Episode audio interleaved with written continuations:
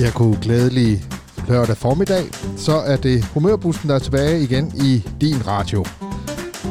Normalt så sidder jeg jo her med min wingman Lasse, men Lasse og hele familien er blevet ramt af corona, så han har ikke kunne dukke op i dag.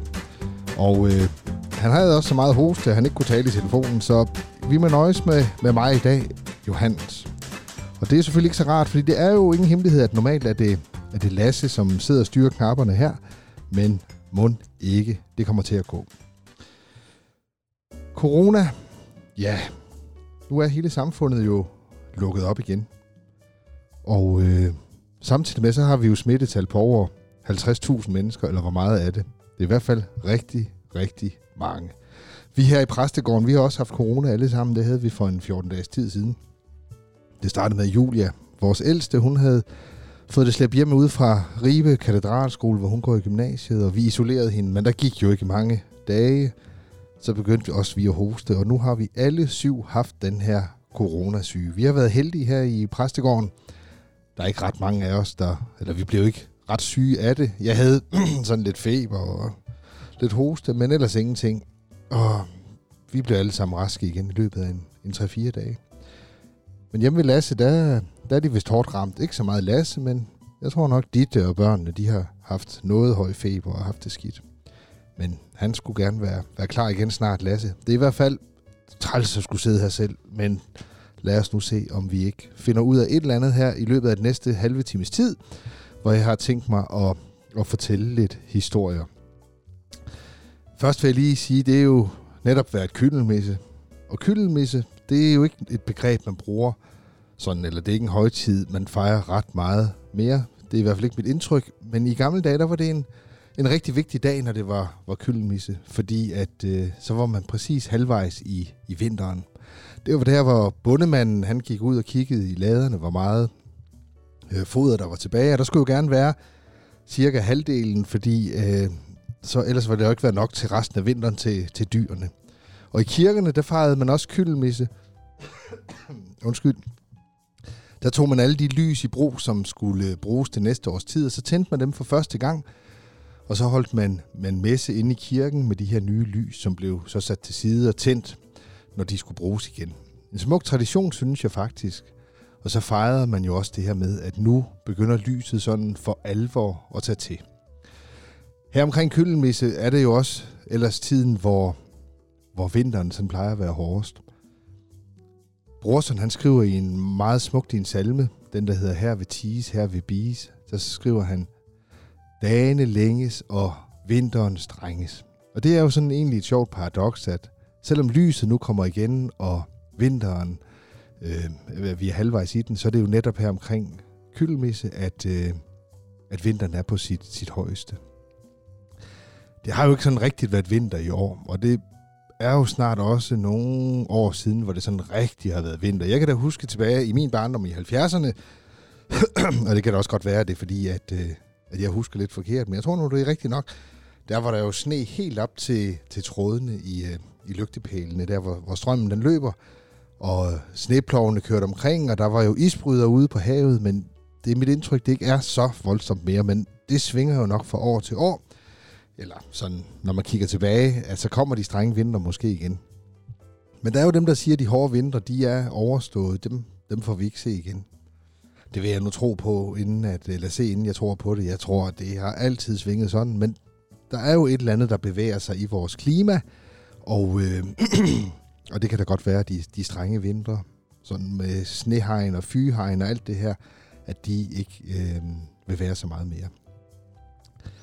Det, jeg havde tænkt at, at tale om, det er noget, der ligger langt tilbage efterhånden. Faktisk helt tilbage i 2003, for det var lige her omkring Kyllenmisse, og lidt før, det var faktisk i januar måned, at jeg for, for første gang kom til Sønderjylland.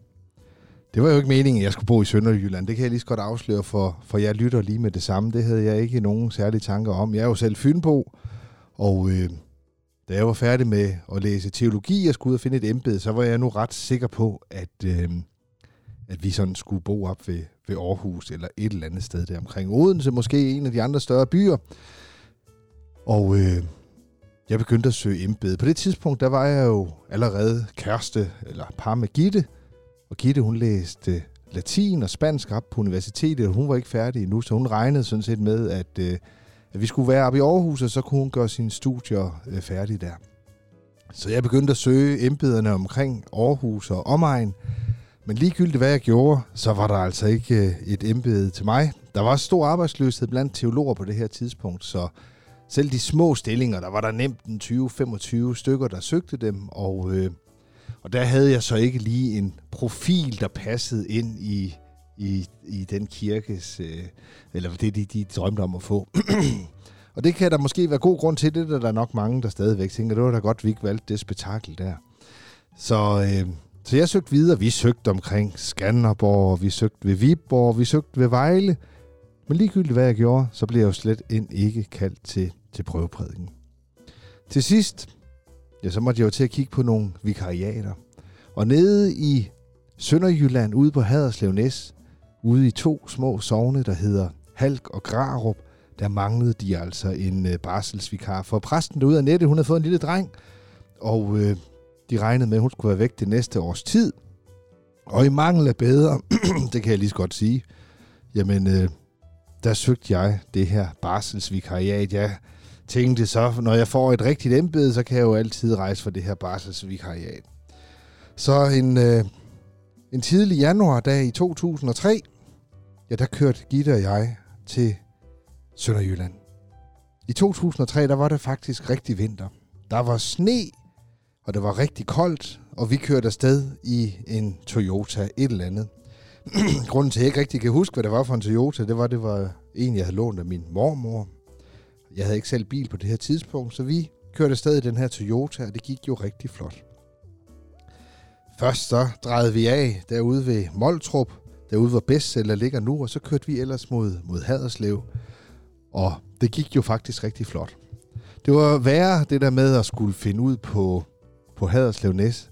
Jeg ved egentlig ikke, hvor det var, vi var endt henne, men det var som om, at, at vi var kommet ind omkring Domkirken, og jeg ved ikke, om der har været vejarbejde dengang, eller hvad der var, men vi kørte rundt og rundt og rundt, og ligegyldigt, hvordan vi gjorde, så kom vi altså ikke ud noget sted, hvor vi kunne se, hvordan man kunne køre mod Haderslev Næs.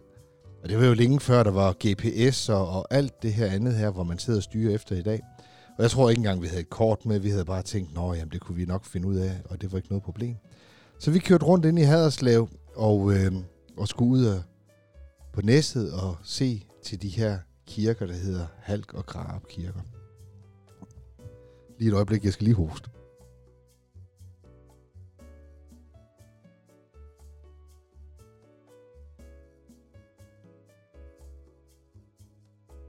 Så jeg ved ikke, om det er en lille rest fra coronaen, der stadigvæk sidder i halsen.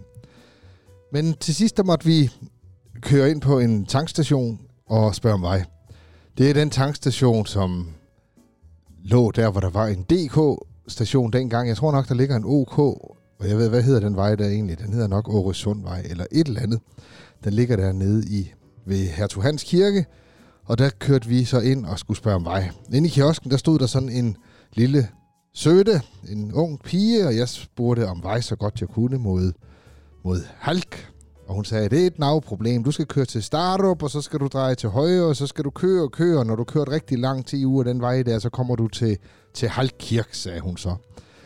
Og øh, ja, jeg tænkte, jeg ved, om hun taler tysk. Hvad var det der for et sprog, hun talte? Hun talte jo selvfølgelig bare et flot sønderjysk. Men jeg havde da forstået så meget, at man skulle bare køre til, til Starup, og så skulle man dreje til højre og så ellers køre derud af. Det gjorde vi. Og jeg synes, vi kørte i en lang uendelighed, og øh, til sidst så kom vi faktisk til, til Halv Kirke. Den stod der helt alene for sig selv ude på marken, og vi skulle mødes med, med menighedsrådsformanden derude i Ur Gammelgård, der skulle fortælle lidt om kirken. Vi parkerede bilen, og jeg sagde til Gitte, jeg er jeg nu ikke sikker på, at vi skal være så langt ude på landet. Det tror jeg slet ikke, det er noget for mig. Men Gitte, hun synes nu, nu skulle vi altså lige have den her snak med Iver, nu vi havde kørt så langt. Iver, han dukkede i ikke op. Han havde nemlig glemt aftalen, så vi prøvede at ringe ham op på vores mobiltelefon, som vi havde. Sådan en, ja, for dengang hed det vel en Alcatel, eller hvad det hed. Men ligegyldigt hvad vi gjorde, så kunne vi ikke få kontakt til mobilnettet.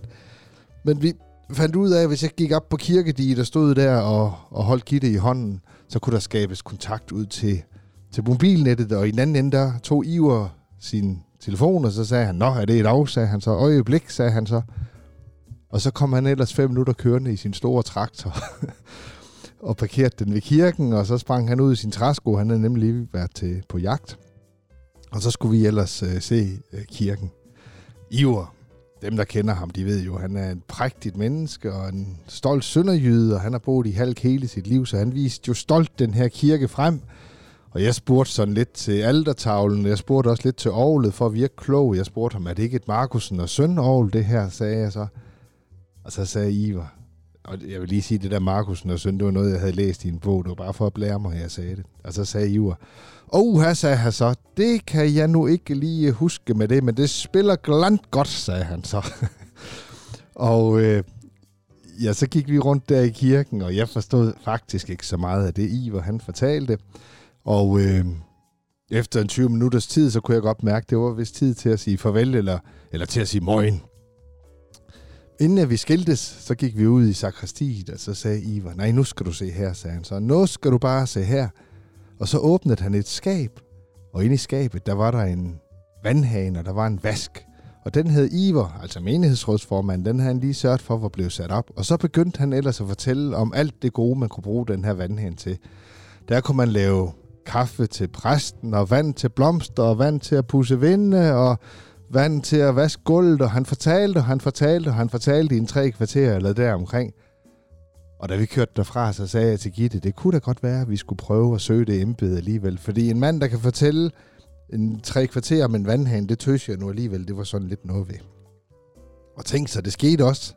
Jeg blev kaldt til prøveprædiken, og øh, menigheden den bestod af de gode folk ude fra, fra Halk og Grarup menighedsråd.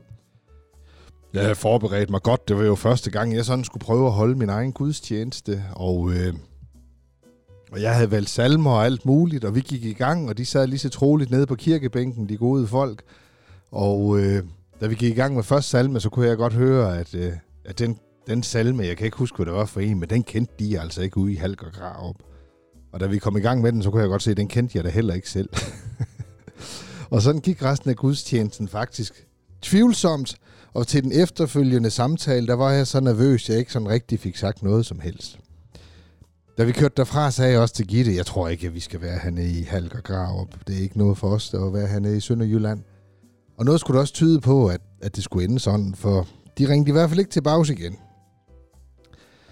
Efter en tre uger, så ringte telefonen så faktisk alligevel, og øh, i den anden ende, der var det Iver, der præsenterede sig selv og sagde, ja, det er Iver, Iver Gammelgaard fra Halk, og ringer til dig for at sige, at hvis du gerne vil have embedet, jamen så kan du få det. Og jeg må sige, selvom jeg synes, at det her Sønderjylland og de her Sønderjyder, det var noget underligt noget, så blev jeg da selvfølgelig stolt. Det vil jeg da ikke lægge skjul på. Så jeg prøvede at sige til ham på sådan et hjemmestrikket sønderjysk, jamen hvis I tøs, I kan bruge mig, sagde jeg så, så vil jeg så meget gerne have lov til at sige ja tak. Og Ivar, han sagde til mig, jo, vi kan sandelig godt bruge dig, sagde han så. Vi kan sandelig godt bruge dig. For hende, vi har peget på, har netop takket nej, sagde han så. jeg takkede jo pænt tak alligevel, og dermed var min skæbne i en eller anden grad besejlet. For siden, der har jeg jo boet i Sønderjylland.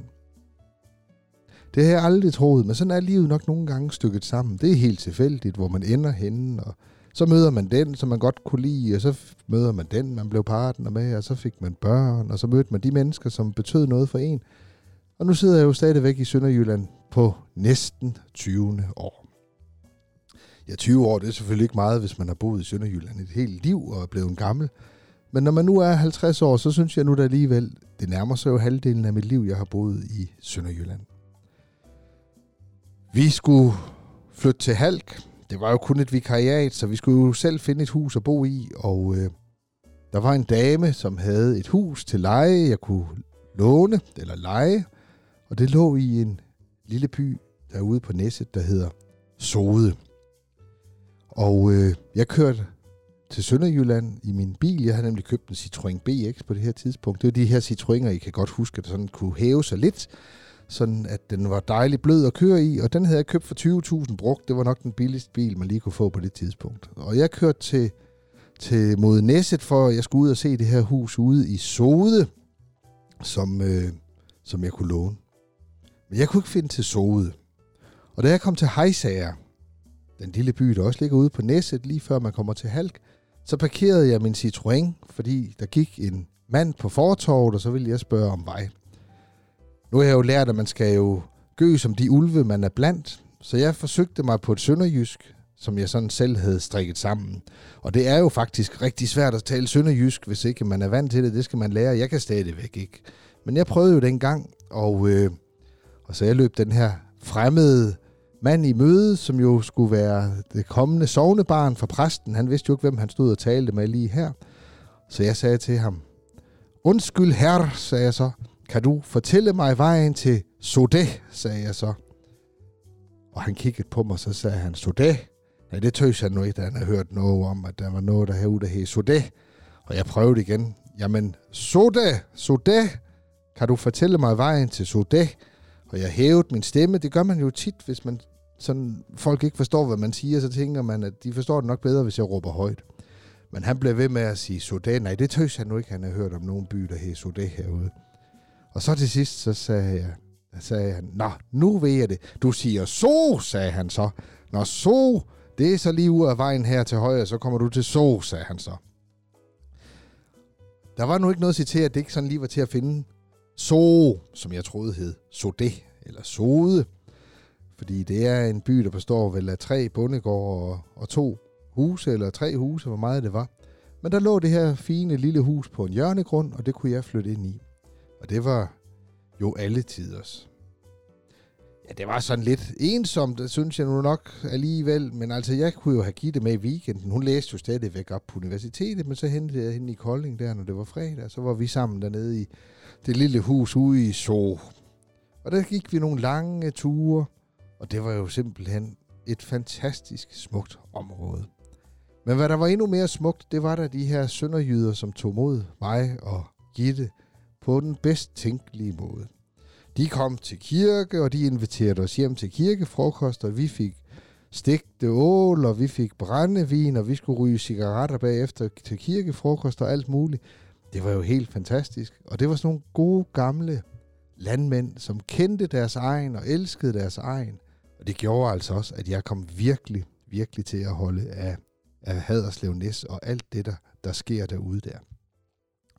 På et tidspunkt, der måtte vi flytte op i et andet hus, fordi at øh, det hus, vi havde lånt ude i So, det skulle bruges til andet formål. Så vi flyttede op på Tværbjerg. Der ligger sådan en lille hjørnegrund også der, lige mellem Halkvej og Tværbjerg. Sådan lidt op ad en lille skrant, og der flyttede vi ind. Det var en gammel bonde, der hed Holger, der havde det hus der. Ham skal jeg nok fortælle om en anden gang. Fordi ham kom jeg også, han kom også til at betyde utrolig meget i mit liv. Øh, men vi flyttede ind der i det her hus, der lå deroppe på, på hjørnegrunden. Og øh, ja, det lå smukt, men det var nu ikke særlig godt. Og det var svært at varme op. Det var elvarme. Og det var jo dengang, der ikke var varmepumper og sådan noget der. Det var gammeldags radiatorer eller radiatorer.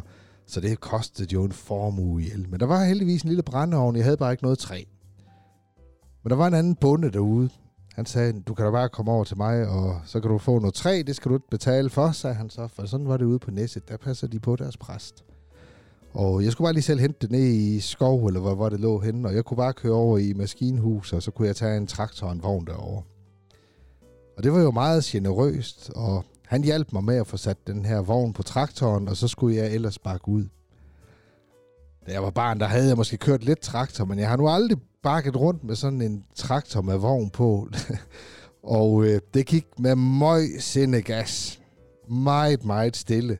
Og jeg tror, at den her gode øh, landmand, han har aldrig nogensinde set en, en traktor køre så langsomt. Så han stod der og kiggede tålmodigt, og til sidst sagde han, tror du ikke, jeg skal gøre det, sagde han så. Og så bakkede han ellers den her traktor med vogn ud i løbet af 5 sekunder eller deromkring, og jeg tror, jeg havde bikset med det der i kvarter eller deromkring. Faktisk også til hans store morskab. Men jeg fik lov til at låne traktoren, og så længe vi kunne køre fremad, så gik det jo sådan set flot nok. Og jeg tog Gitte med, og vi kørte ned i skoven, og så hentede vi en masse træ, som vi fik savet og lagt klar. Og så boede vi ellers derude på, på Haderslev næst, det næste års tid. Det var lidt specielt at, at flytte til Sønderjylland, og jeg tror folk, hvis der kommer op nordfra, de også godt kan huske, når jeg fortæller det her nu om, hvordan det var lidt specielt det her med, at man skulle lære at sige, sige morgen. Ja, det kom nu egentlig meget hurtigt, men i, i starten, der synes jeg, det var lidt, lidt anstrengende, det her med, at man skulle sige møgen. Det lød ligesom sådan møg, eller det lød i hvert fald forkert i min mund. Møgen, næsten sådan skabagtigt. Så til at begynde med, så sagde jeg altid sådan farvel og møgen, eller møgen og farvel, eller sådan. Jeg prøvede at kombinere både det her rigsdanske og så det sønderjyske, de her småting, jeg nu kunne. Men, øh, men man vender sig hurtigt til det, og så bliver møgen nok en af de første ord, at jeg tog til mig. Et andet ord, som jeg sådan havde det meget svært med, og det var nok også fordi, de lavede lidt, lidt pjat med mig derude på Næsset, det var til en begravelse, hvor jeg jo også sad med en familie derude, og, øh, og så sidder vi og taler lidt om, hvordan det var med, med afdøde, som han havde en enke, der var tilbage, og han var oppe i en høj alder og tre sønner. Øhm, de talte jo flot sønderjysk, det må jeg sige. Og jeg må også sige, jeg forstod faktisk ikke alt, hvad de sagde, men jeg prøvede jo sådan at skrive ned så godt jeg kunne, og fik ud, fandt ud af, hvad han havde lavet, og hvornår han var født, og alle de her ting.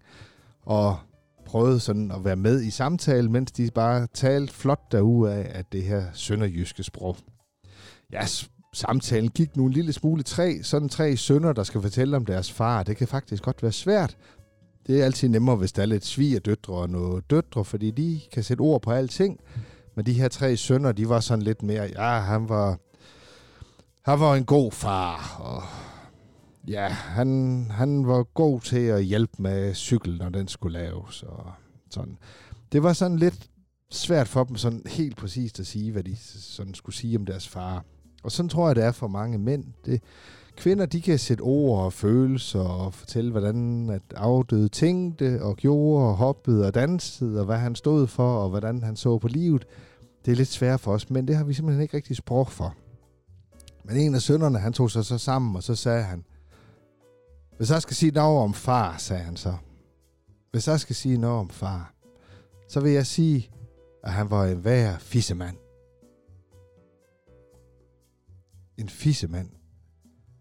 Jeg tænkte, hvad var det, det for navn? Og enken, hun kiggede over, så sagde hun, ja, det er rigtigt. At far, far Kette, han var i hver fissemand, sagde han så. Sagde hun så. Og jeg sagde, men tøs I, at, tøs I, jeg skal sige fissemand om jeres far? Ja, det tøs de egentlig, det var meget godt, hvis jeg kunne sige, at han var hver fissemand. Jeg vil slet ikke fortælle jer, hvad det var, jeg troede, at det betød. Det var i hvert fald noget helt andet, end det, det var.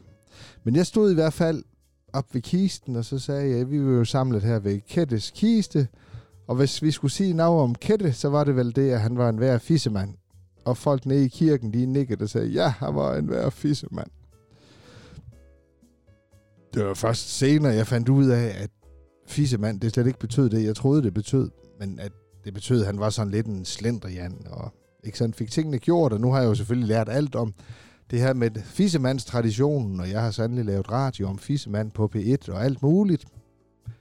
Men dengang, der tænkte jeg, det er bare noget underligt noget med de her, det her sprog nede i, i Sønderjylland.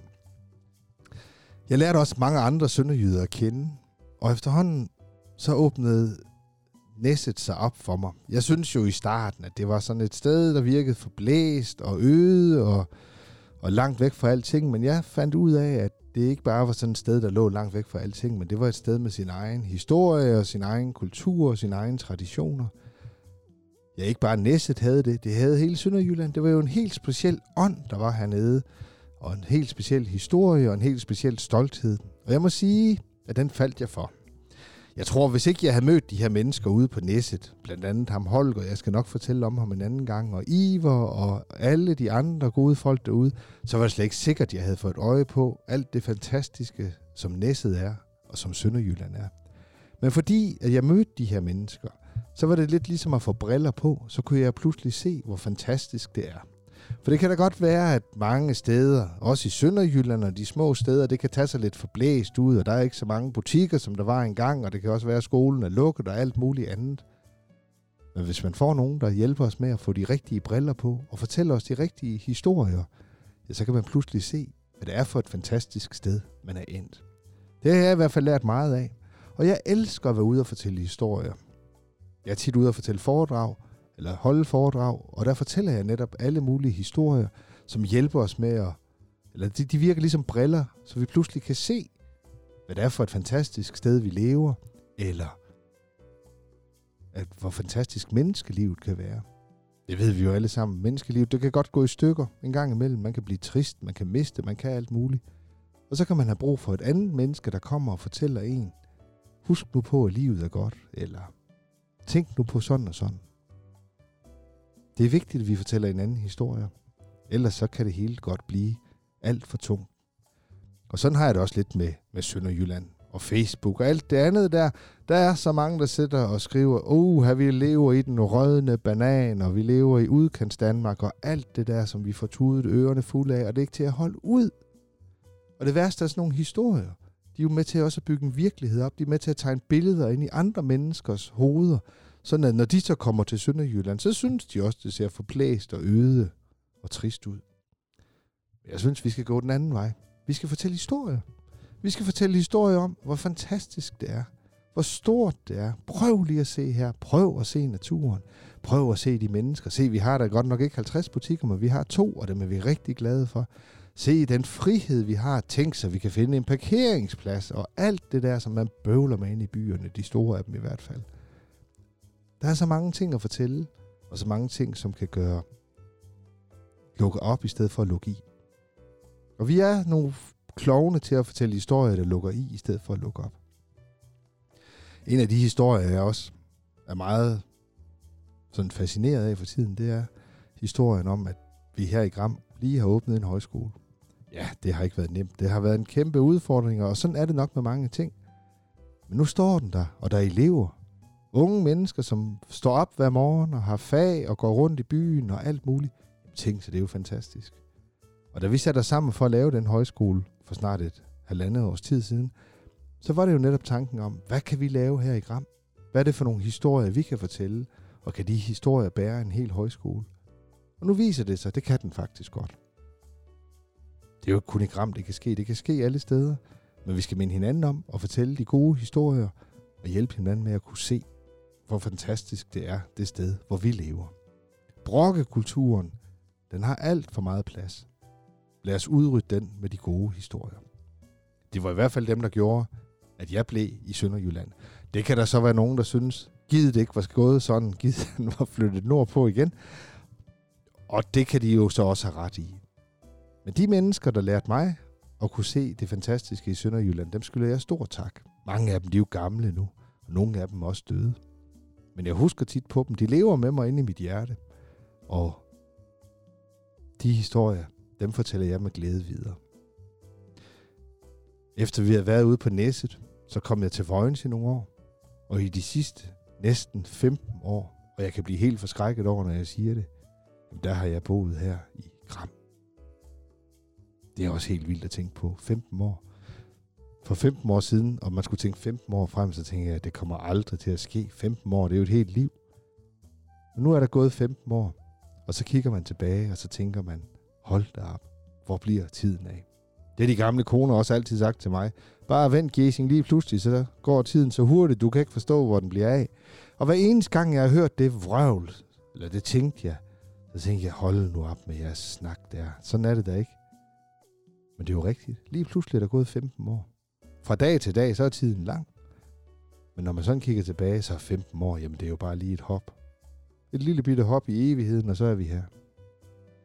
Nå, hvor vil jeg hen med alt det? Jo, jamen jeg tror, jeg vil bare fortælle, at her, den her lørdag, som lige er begyndt, og den har slet ikke foldet sig ud endnu, der skal du gå ud og finde en god historie i Haderslev, eller ude på Næsset, eller hvor du nu er. Find en god historie. Få øje på den. Det kan godt være, at den ikke tager så stort ud. Det kan være en, der gik ind i en lygtepæl. Det var lidt sjovt. Eller det kan være nogle børn, der skulle over en fodgængovergang, og så stod de og ventede på, at der var plads, og det syntes de var spændende, fordi at, øh, at det var første gang, de skulle sådan ud og gå på en fodgængovergang og på eventyr. Ja, det kan være, at man pludselig kommer i tanke om, tænk sig, her i Haderslev og i Gram, det var tysk engang, og nu er det dansk. Eller her lever både dansksindede og tysksindede. Vi lever sammen. Tænk sig, hvis man kunne finde ud af det i hele verden. Jo, vi har sandelig så meget at byde på. Så brug din lørdag på at få en god historie og fortæl den videre. Det er dem, der giver os briller på, så vi bedre kan se. ja, lad os slutte med det i dag. Og øh, så på næste lørdag, så har jeg forhåbentlig Lasse med igen. Han er kommet ud af coronaen, så kære lytter, have en fantastisk lørdag her fra Humørbussen. Gå ud og find de gode historier. Gå ud og fortæl dem videre. Der var også Ham der præsidenten i USA, han sagde hele tiden, Make America Great Again, og det var sådan lidt anstrengt nogle gange at høre på, fordi det var sådan noget med magt og sådan noget der. Men jeg tror, man kan gøre Sønderjylland stor igen ved at fortælle gode historier fra Sønderjylland. Så lad os gøre det. Make Sønderjylland Great Again. Fortæl de gode historier. Ha' en helt fantastisk lørdag. Jeg er sikker på, at det bliver en god lørdag, og hvis du gør dig umage, så kan det være, at det bliver den allerbedste lørdag i dit liv indtil nu.